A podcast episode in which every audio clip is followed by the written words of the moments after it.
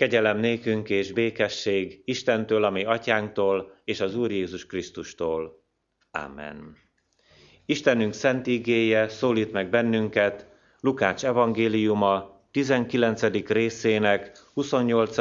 és következő verseiben, eképpen.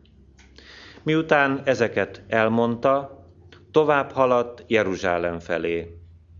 Amikor közelért Betfagéhoz és Betániához, az olajfák hegyénél elküldött tanítványai közül kettőt, és ezt mondta nekik.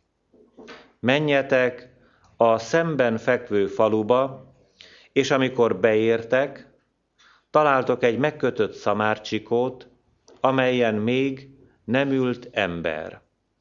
Oldjátok el, és vezessétek ide.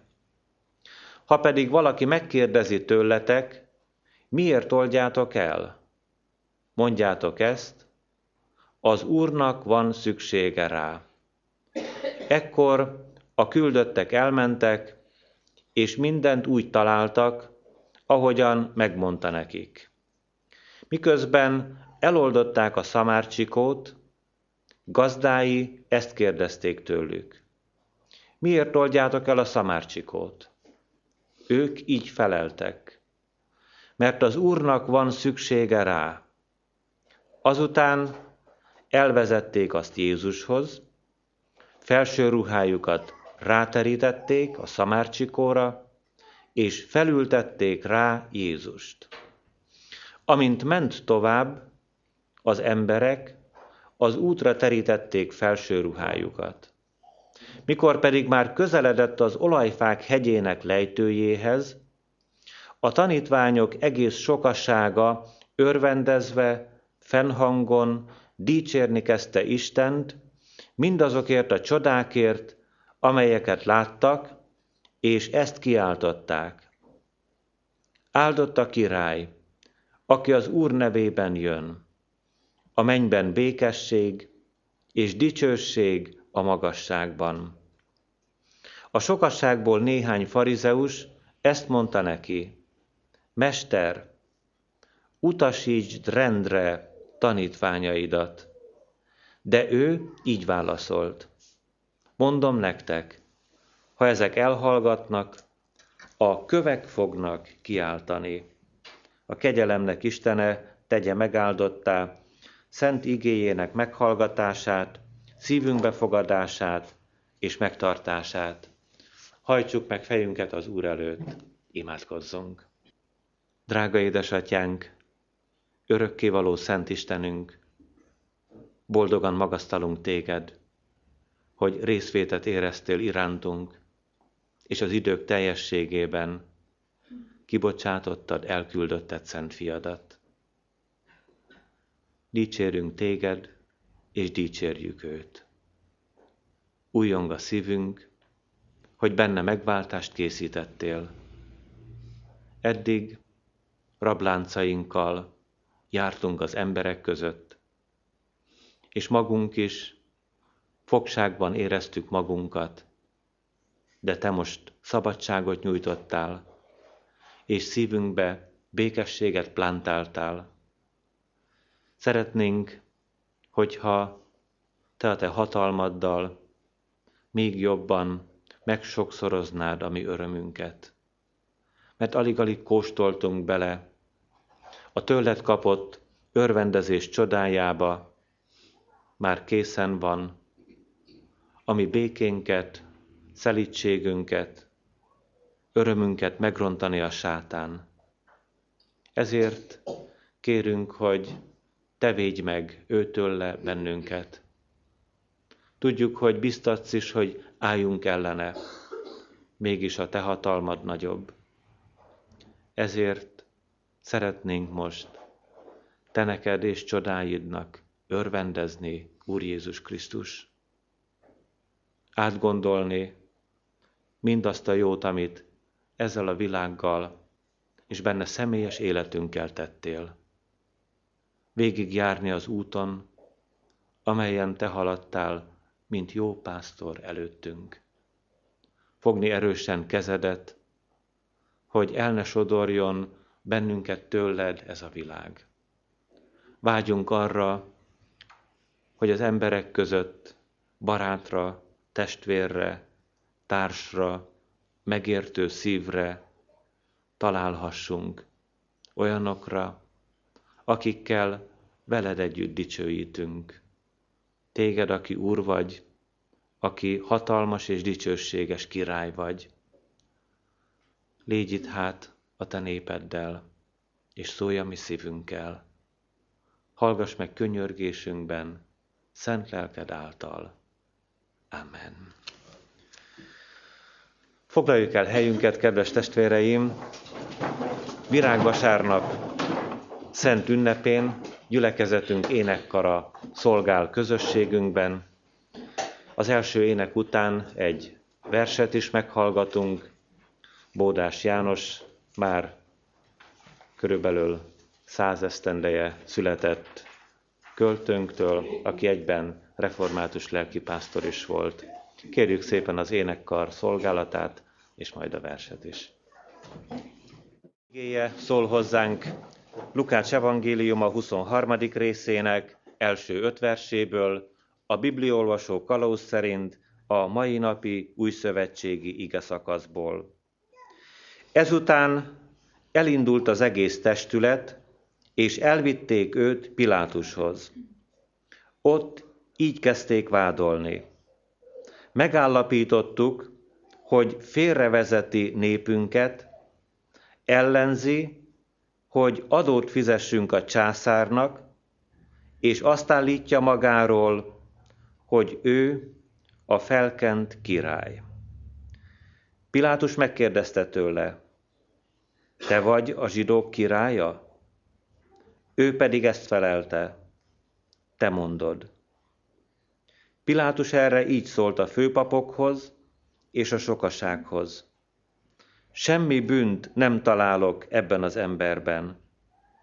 De azok erősen állították, fellázítja a népet tanításával, egész Judeában, Galileától kezdve egészen idáig. Eddig Isten üzenete. Kedves testvéreim, ünneplő gyülekezet! A Biblia olvasó kalauzunk szerkesztői megelőzték már a igeolvasással, pontosabban beelőzték a virágvasárnapi történetet. Már az Úr Jézus Krisztusnak a szenvedése eseményeinél tartunk, és íme elhurcolták őt Pilátus elé. Legfőbb vád Jézus Krisztus ellen az, hogy ő király. Ezzel a szóval foglalkozunk virágvasárnapon egészen részletesen. Az emberiség történetében, hogyha királyokra gondolunk, kevés jó érzés és nagyon sok fájdalom jut eszünkbe. Ha a Szentírásban tájékozódunk, számtalanszor azok a sorok kerülnek szemeink elé, amikor Isten igéje egy-egy királyról, nagy királyról is azt mondja el, azt tette, amit rossznak lát az Úr. Néha elcsodálkozunk, hogy van kevés kivétel, az Úr helyes útján járt egyik vagy másik király. Mégsem találunk köztük egyetlen egy hibátlan sem, és hogyha a nemzetek történetét vizsgáljuk, megint csak az a tapasztalatunk, hogy a királyság intézményéhez kegyetlenség, fájdalom, a népek, a tömegek könyhullatása kapcsolódik. És most találkozunk egy királlyal, aki hibátlan és büntelen. Isten fiaként eljött erre a földre, üdvösséget szerzett nekünk, boldoggá szeretné tenni a szívünket 2007 virágbasárnapján. Hamar végigjárjuk azt a rövid kis útat, amikor Szamárháton az Úr Jeruzsálembe érkezett. Betfagé és Betánia falujánál, az olajfák hegyének lejtőjén már megzendült az ajkakon a hozsánna, meglendültek a pálmaágak, leterítették a kabátokat, és a szelíd állat jelképezte, mutatta be, olyan király érkezik, aki szereti az embert, szeret bennünket is. De az idilli külső kép mögött hatalmas feszültség húzódik meg. Már Jeruzsálem kapujában azt mondják az Úr ellenségei, hogy utasítsd rendre a tanítványaidat. Hallgattasd el őket, fogják be a szájukat. Mit gondolnak ők, hogy így örülhetnek neked? És hatalmas harc kezdődik el.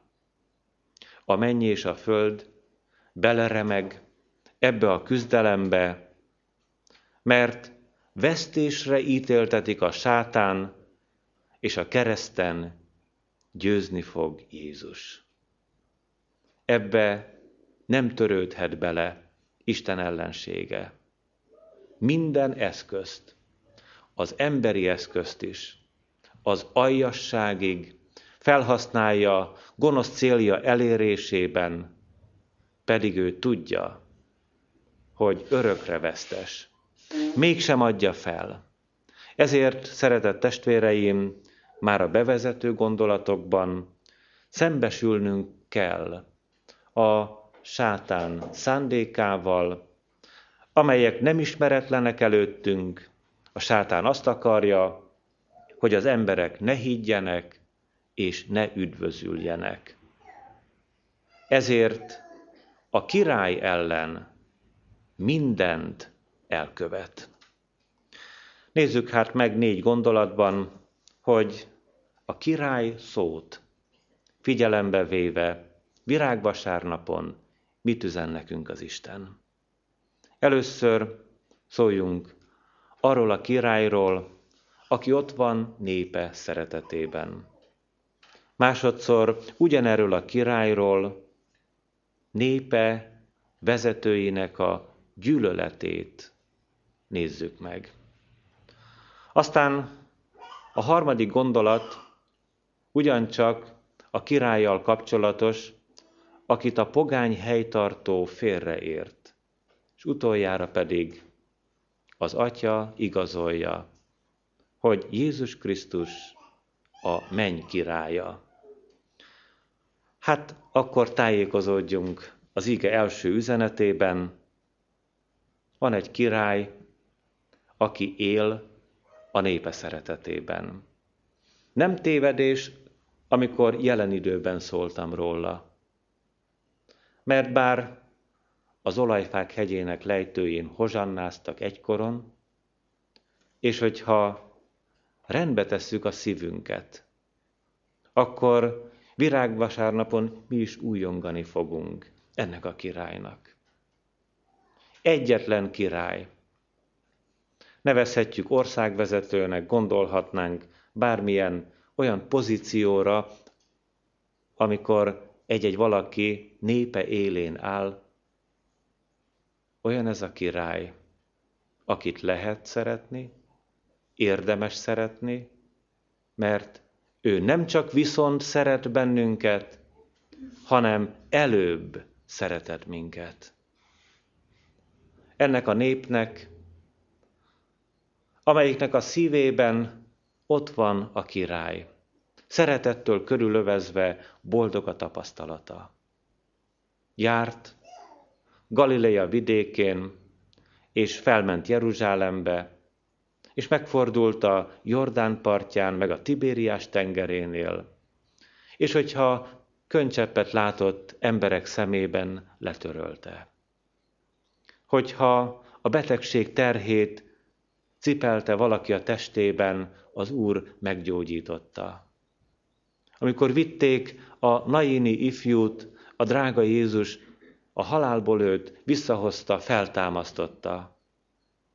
Ő maga is megsíratta a negyed napja eltemetett Lázárt, de volt hatalma arra, hogy ugyanennek az embernek azt mondja, Lázár, jöjj ki.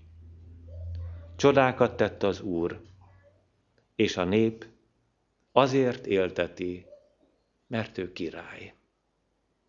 Királyod-e te neked is? Jézus Krisztus, szeretett testvérem, vársz-e tőle nagy dolgokat? Tele van-e a szíved reménységgel, hogy amikor már úgymond szinte a levegő is elfogy körülötted, ő tud segíteni életben és halálban, lelki fájdalomban, testi gyötrelemben, rendkívüli veszélyben, igazságtalan helyzetben. Ott van veled az Úr. Szeret téged. Van hatalma segíteni. Bízzál benne. Nézzük meg a királyt, népe vezetőitől, körülvéve gyűlölettel. Egy teljesen más területről fogunk beszélni, pillanatok alatt váltunk. Az alapvád, mint említettük, Jézus Krisztus Isten fiává tette magát. Azaz, király. Király az Úr. Erre külön ki fogunk majd térni ebben a gondolatban, de először hadd szóljunk két hamis vádról is. Ezek a gyűlölködő emberek azt mondják Pilátus előtt, hogy félrevezeti népünket. És kik a gyűlölködők? Izrael vezetői, Izrael hatalmasai, a nagy tanács tagjai, a főpapok közössége, az írástudók társasága, az elit hamisan vádol. Vádat készít és hazudik. Hazudik Jézus felől, amikor azzal próbálja vád alá helyezni békétlenséget, lázadás szít ez a Jézus. Ezzel vádolták később az első keresztjéneket is. És nem tudom, történt-e te veled testvérem életednek bármelyik pontján olyan fájdalmas tapasztalás, hogy valaki hamisan vádolt meg téged. Mert bár van az embernek lelkiismerete, és hogyha szembeáll vele valaki, és azt mondja, ezt és ezt én vádként felhozom te ellened, és aztán akár kezében vannak a bizonyítékok is, akkor az ember elismeri. Aztán bocsánatot kér. Aztán átlátja, hogy tévedett. De vajon azóta változott a világ? Amióta Jézus Krisztust megvádolták, Izrael népe elitje, hogy hamisan is lehet. Magasztaltassék az Úr neve mindegyikünk személyiségét figyelembe véve, ha vannak köztünk néhányan, akik boldogan mondják, eltöltöttem ennyi évet vagy évtizedet, ne talán már kiléptem a fiatalkorból, vagy elértem az időskort, és engem még hamisan soha senki nem vádolt meg. De azért ne gondoljuk azt, hogy ha volna köztünk néhány ilyen testvér, hogy a többség nem szenvedettől. Különösen is akkor fájdalmas ez a dolog, amikor valaki segíteni szeretne, jó akarattal volna, amikor szolgálni kívánna, amikor barátaiért, testvéreiért, a hozzá közel állókért tenne valamit, és éppen az vagy azok állnak elébe, hamis váddal, akik ott volnának szeretetében. Az Úr Jézus Krisztus szerette volna szeretni ezeket a népi vezetőket, Izrael elitjét. Nem utasította el Nikodémust sem, ő is a nagy tanácsnak a tagja volt. Mennyire szépen elbeszélgetett vele, mennyire világossá tette felelősségét, hogy mit kell tennie az ő népéért. De nem engedték magukat szeretni, hanem hamis vádat készítettek az Úr ellen.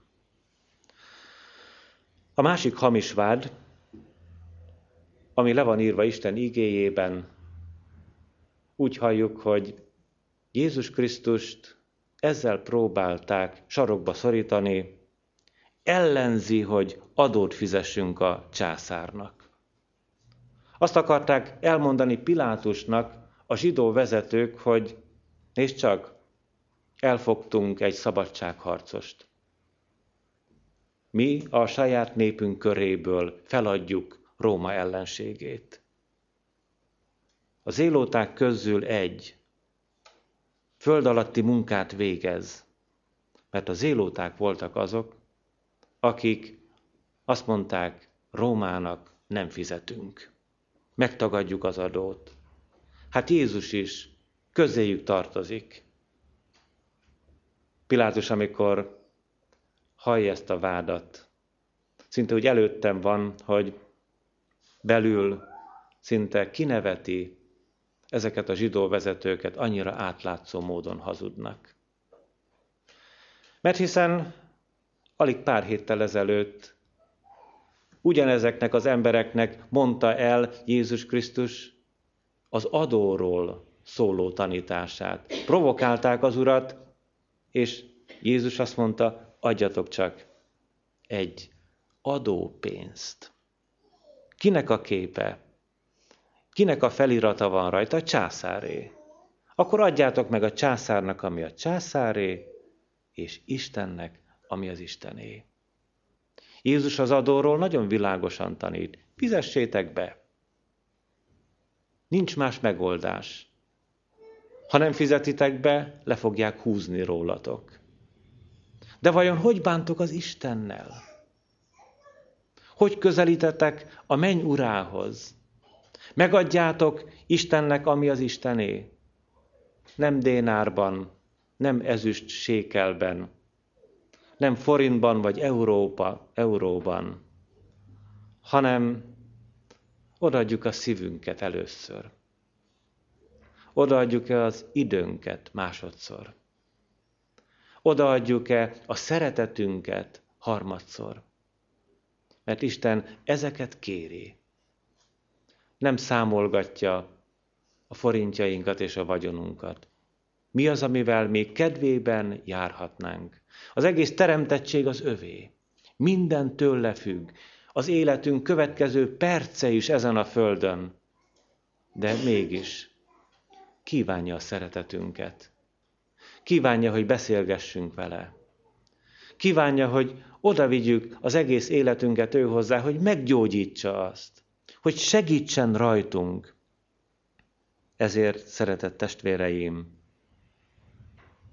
amikor Jézus Krisztust ilyen hamisan vádolják, mindenki világosan látja, maguk a vádolók is, hogy hazugságban vannak.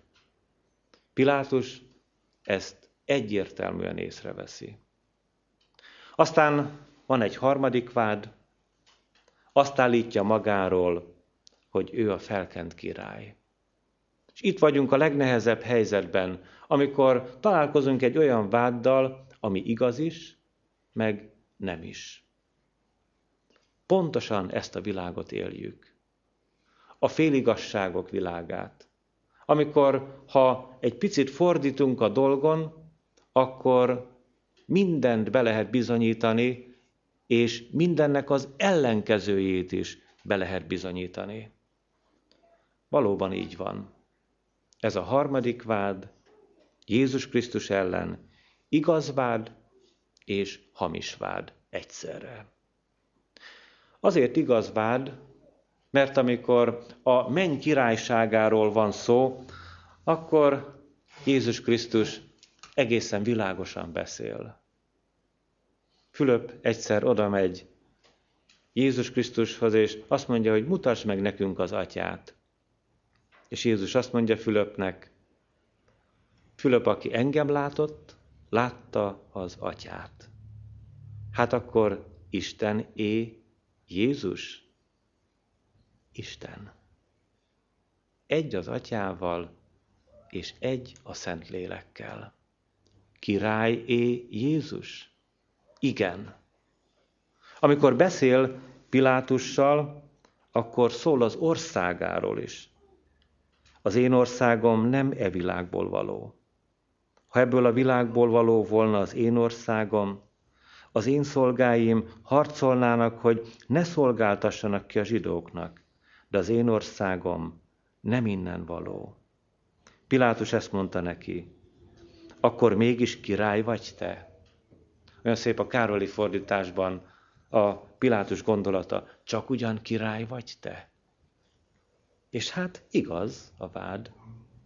Jézus Krisztus király. A menny királya. És Pilátusnak ez nehéz lecke lesz.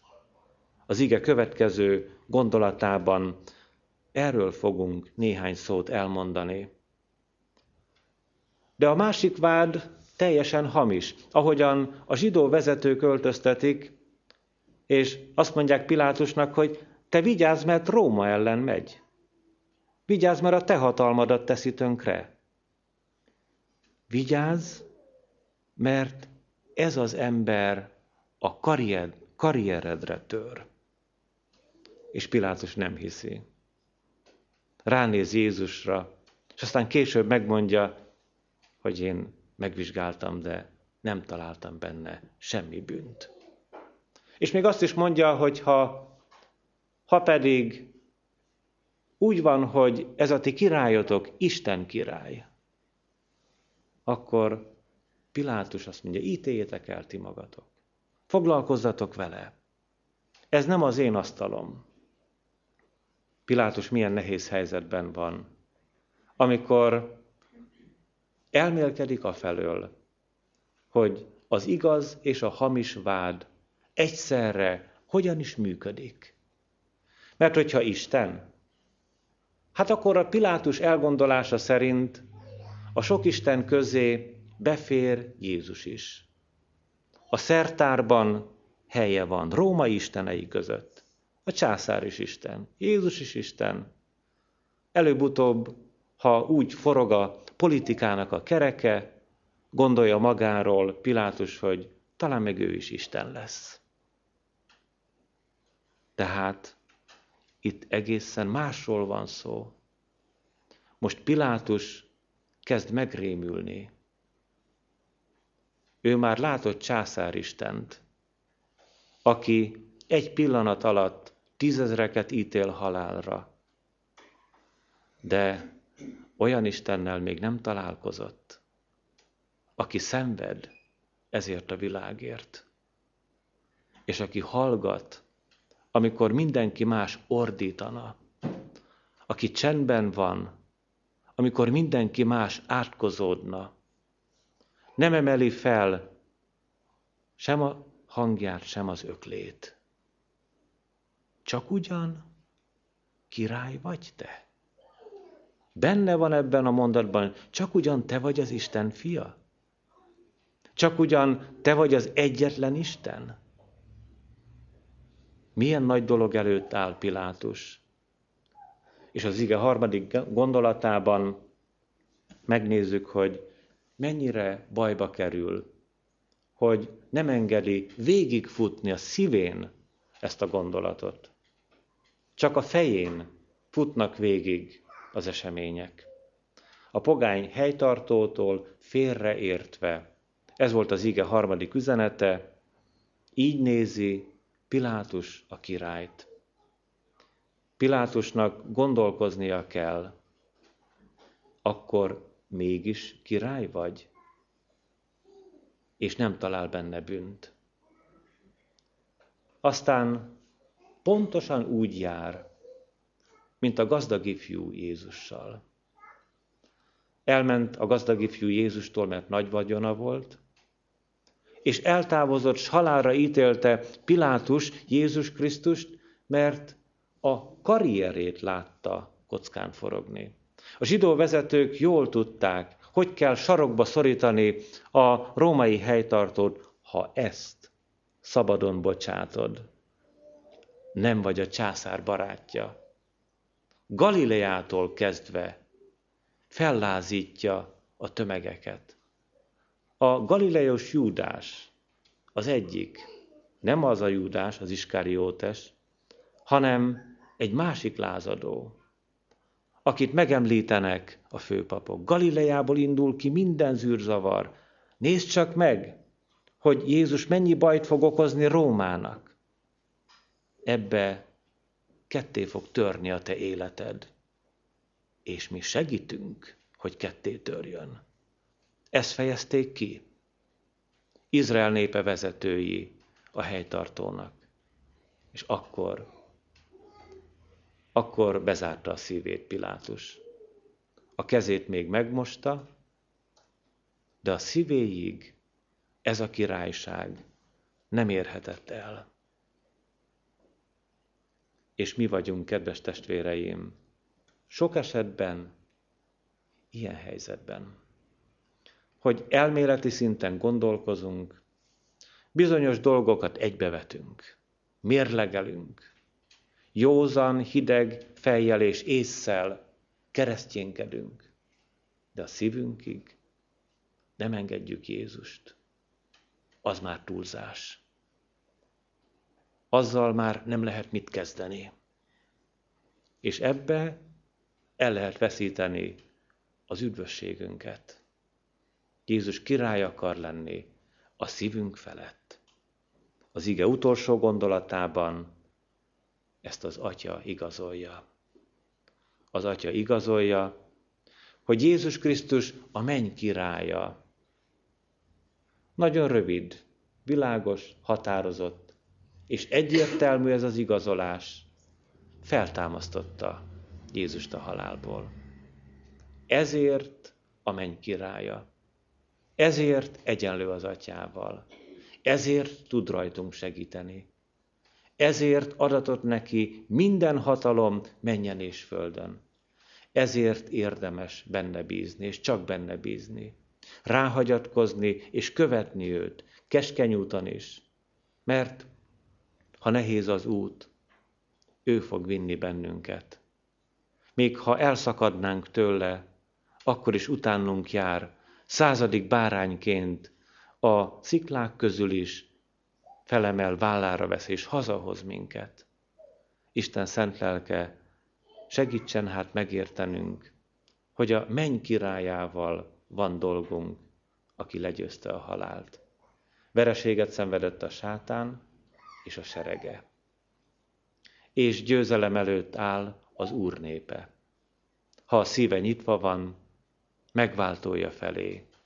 Ezzel kíván mindannyiótoknak maga a király, a drága Jézus Krisztus áldott, szép virágvasárnapi ünnepet. Amen.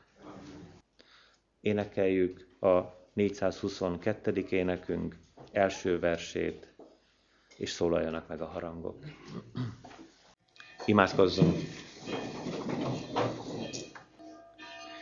Urunk, drága édesatyánk, fájdalmak, félelmek és sokféle lelki küzdelem vette körül az életünket, pedig ma örülnünk kellene neked. Dicsőítenünk és magasztalnunk kellene téged.